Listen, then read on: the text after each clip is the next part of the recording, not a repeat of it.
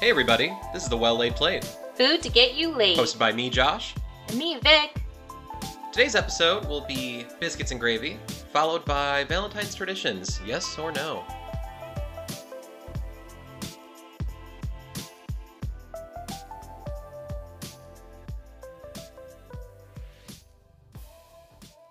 So Vic, anything new with you?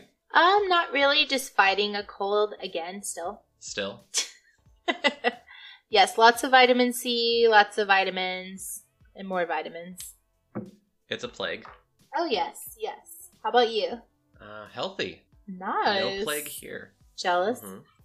I have a bunch of updates later with the art updates and other things like that. So, the only way we're going to get to that is if we get started. So, let me start with the recipe. Sounds good to me. All right. This recipe is for our listeners in Ashburn, Virginia.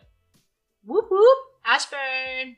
And it was actually good for me because I actually had not made biscuits from scratch in at least two years, minimum. Yowza. Yeah. Um, gravy though regularly because I I I'm not above getting my biscuits out of a can.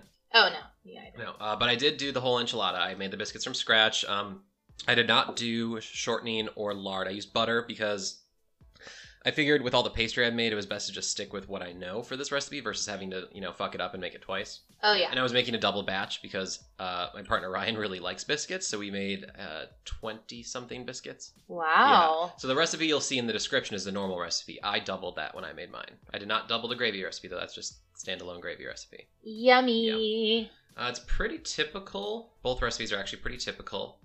Um, the recipes are just a traditional buttermilk biscuit. Um, however, I noticed to get mine to the color I wanted, I had to cook them. I'd say six or six or eight minutes longer than I thought I would.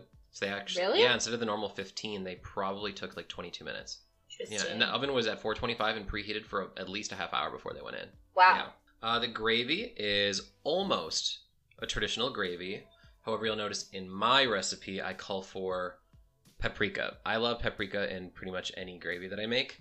I found beautiful smoked paprika um, from a local place here. You're probably not going to have access to that in Ashburn, Virginia, or maybe you do. I don't know. But I like smoked paprika, so that's what I used. Also, uh, the addition of just a, a pinch of MSG. If you don't want to use MSG, you can add another teaspoon of salt, or you could um, just throw in like a shot of either soy sauce or Worcestershire. That sounds good. Yeah. It's just really to give it that umami because the, the the gravy is a little shocking. It takes three and a half cups of milk to make it. It's a lot of gravy from just you know half a pound of sausage, and so between that roux and all that milk, you would need a lot of strong flavors to pop through. So it actually uses way more salt and salty things than you'd think it would call for. Oh yeah, salt, salt, salt, milk, Just sausage, because salt, otherwise salt, it tastes salt. like nothing. Yes, exactly. And a lot of people don't understand that with the roux, you do have to season it. That's the only way to do for any sauces, any kind of thickening. You definitely want to season it just so it doesn't taste like flour, really. I remember back in the day when my grandmother would make biscuits from fresh, fresh, you know, just fresh ingredients. She would always put Crisco in it for sure, or lard. It's one of those things that may be a little bit more southern and extremely unhealthy for you, but delicious. It does make the biscuits sometimes more dense, but it depends on how you like them. Yeah, I definitely want to try making them with lard. Um, but before I do that, I'm going to pull all the statistics. Like for a, a larded biscuit recipe versus a buttered biscuit recipe, what would the difference be health wise? And because when I did it this way, it was like 22 biscuits and 14 tablespoons of butter to make that many, which really isn't that much butter per biscuit. Not really. No, it's less than two sticks. It sounds delicious though. How many helpings did you have? Uh, I had three biscuits slathered in gravy. So you helped yourself? I did. Ryan was very uncomfortable afterwards. uh, yep. We, how we say it in the South is you're full as a tick. Yeah. And this recipe actually lended itself really well to this week's episode because because this is the episode we'll be dropping right before Valentine's Day. yes, yes, it will. And Vic and I have very different thoughts on Valentine's Day. She likes more of a a Hallmark Valentine's Day. No, I don't. Do I? You do. And I um my anniversary is the week before Valentine's Day, so I'm all valen- I'm all romanced out by the time Valentine's gets here every year. That's true. Yeah, it's it's just draining out of you by that point. Yeah. You're like, I already did it last week. Do we have to move forward with this? Yeah. So this Valentine's Day, we're actually having my in-laws up from down south where they live, and they're going to help us work on the exterior of our house. Very cool. So I actually looked up a little history on Valentine's. I'm sure everybody knows the history. However, it was a person long ago Saint called Saint, Valentine. Val- Saint Valentine. Burned at the stake, right? Well, at one point, he was marrying people, and it became illegal for people to get married. Um, there was a certain person that made that illegal. I should probably be more specific on that, but you can look it up too, Google it. However, he was imprisoned, and he still had secret um, meetings with couples and still married them, even though it was illegal. Oh. Yeah, so he was a hopeless romantic. I don't know if he was just a rebel or he just liked to pair people up. Who knows? Catholic history is very strange. It is very sh- interesting. Yes, definitely. And s- somewhat strange, yes. As in all religion, though. but it was very interesting.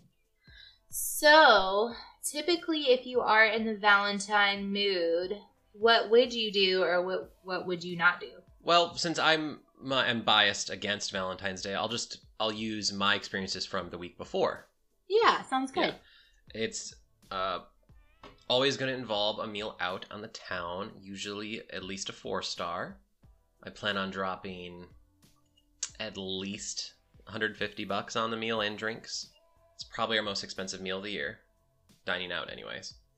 So I count on that. And this year we actually took a couple friends out, and we had a bunch of small plates at this French place. We just we ate everything. It was so good. I had different cheeses, and of course we had oysters, and then I had a a uh, sautéed calamari, and I've only ever had it deep fried before, so it was nice having it differently. That sounds delicious. Yes. So, oysters, obviously, that's a good choice because people do say that that's a natural aphrodisiac. I don't buy it. I just like them.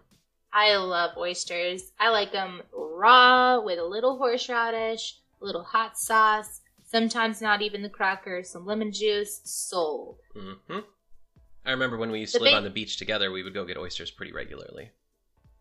Yeah, the baked oysters are good too, but I'm I still like the raw ones. Those are like my fave. Definitely. So Vic, what's your So- more ideal Valentine's Day? My ideal Valentine's, I actually kind of prefer to stay in. Okay. Or, yeah, I like to stay in and kind of, well, honestly, cook together or cook something for my partner or whoever is there at the moment.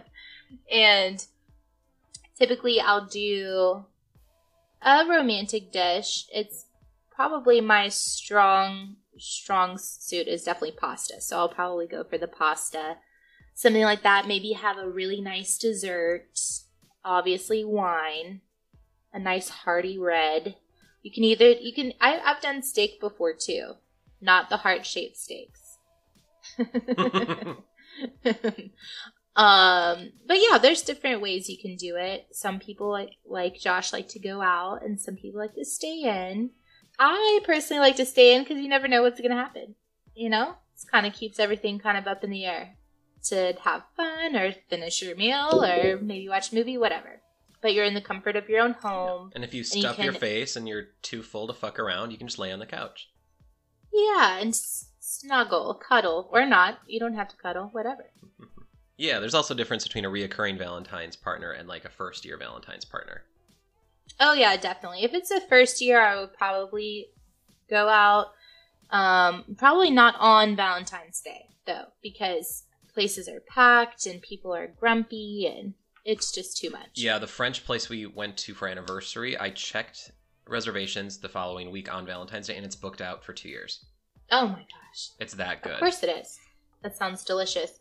So, what? How would you say? How did we come up with doing the biscuits and gravy for a Valentine's dish? Is this this is for the non-traditional Valentines, right? Yeah, I thought of it like a comfort food.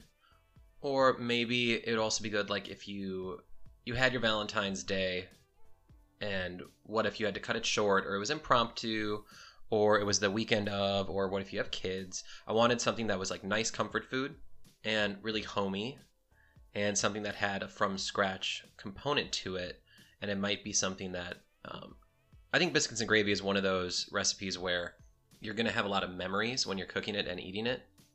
Good and bad memories, right? Yeah, mostly good though.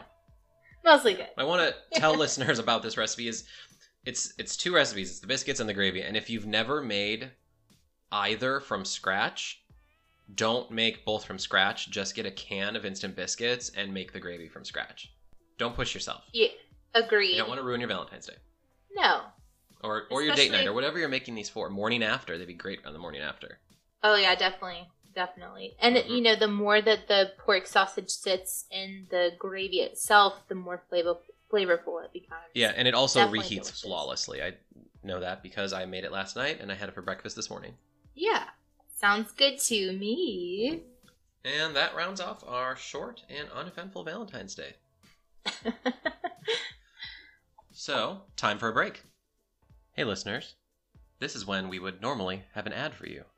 But we don't have any supporters or affiliates, so you don't get an ad. You get me. If you'd like to sponsor us, email us at thewelllaidplate at gmail.com. Thank you. All right, Vic, any interesting things happening in your balcony? It's yard update. Um, things are starting to slowly decline the more cold it's getting. Um, still collecting my compost for the springtime, planning out where things are going to go. And I'm also going to be adding a little piece of turf in the back Cool. for my puppy dog. He actually just likes to lay in grass. That's the number one reason. And uh, he just likes the way it feels. So I feel like it would make him have his own little space outdoors. Yeah, and he likes to lay in the sun, so that'll be nice for him. Oh, he's definitely a sunbathing dog. Mhm. How about you? Uh, yesterday, I did a million things in my yard. It started off with doing more paint stripping on the brick skirt on our house, which is almost done. I should be finishing it today. Fucking finally. and then I completely moved my vegetable garden. It was in one part of the backyard, and I noticed it wasn't getting sun after probably after 2 p.m. So that wasn't working, and the tomatoes were all leggy, and I gotten like four tomatoes this year. So I said, screw it. So I just moved literally everything, and now it's in a part of the yard that'll get sun until at least like 5 or 6 p.m. Mm. Of course, now I'm going to have two dead patches in the backyard from where the pots were. Yeah. Yeah. But it's done, and I also planted some radishes and some peppers. And then I went on a bit of a seed spree. I planted seeds for hollyhocks and foxglove and what were the rest? Uh, passion flower. Oh, echinacea. Oh, very nice. Yeah. It'll it'll it's a perennial here. It'll grow every year. You just leave it out. So I thought it'd be more of an investment grade plant if I can get it started. Yeah, that's actually what I've been taking for my cold. And then in the front yard, we prepared this patch. I was trying to grow flowering peanut in it, uh, just to have something that it's green and flowery, but you don't have to mow it because I hate mowing the lawn. Uh, but it failed miserably. I guess the peanut did not like our soil, and I didn't want to spend a ton of money amending the soil. So I yanked them all out, put them in a pot of nice soil, so they'll just be potted flowering peanuts. And then today a shipment came in. I ordered eighty thousand seeds. It's um it is Alyssum carpet of snow, so it's really short. It's like three or four inches tall, full grown, covered in white flowers, so it'll be really good for the bees. oh, pollinators. Yes. So if it grows, you'll be the first to know. And that's it. I'll be pressure washing some brick today and checking on all the seeds, but I'm hoping I don't have any huge yard projects for at least a couple days after this. Right? So, what are you cooking tonight? I am actually going to be shopping my pantry because I have no idea once again. Um, I know I have quinoa and I have some homemade chicken stock in the freezer, and I have some some type of pork in the freezer, and I have a good amount of veggies and some milk. So I think I'm going to come up with some type of soup for tonight. That sounds delicious. I'm going to be doing a steak with probably some sauteed spinach and, um, like we've been talking about for the last couple weeks, a quinoa rice mixture. I'm just making sure that there's enough protein in everyone's diet um, instead of filling it, obviously, with car- carbo loading, you know. However, I was going to try to sear the steak on each side and then steam it in the oven, putting it on a rack with actually some water underneath it and steaming it slowly. It's really interesting. It's kind of like so you'll get like a sous vide finish. Yeah, it's kind of like a slow cooker, but you can do it in the oven. Alright. So I'm gonna try that because the the cut of steak I got is is similar to skirt steak, so it's it's better to slow cook it versus in the pan. Otherwise, you'll just rubberize it.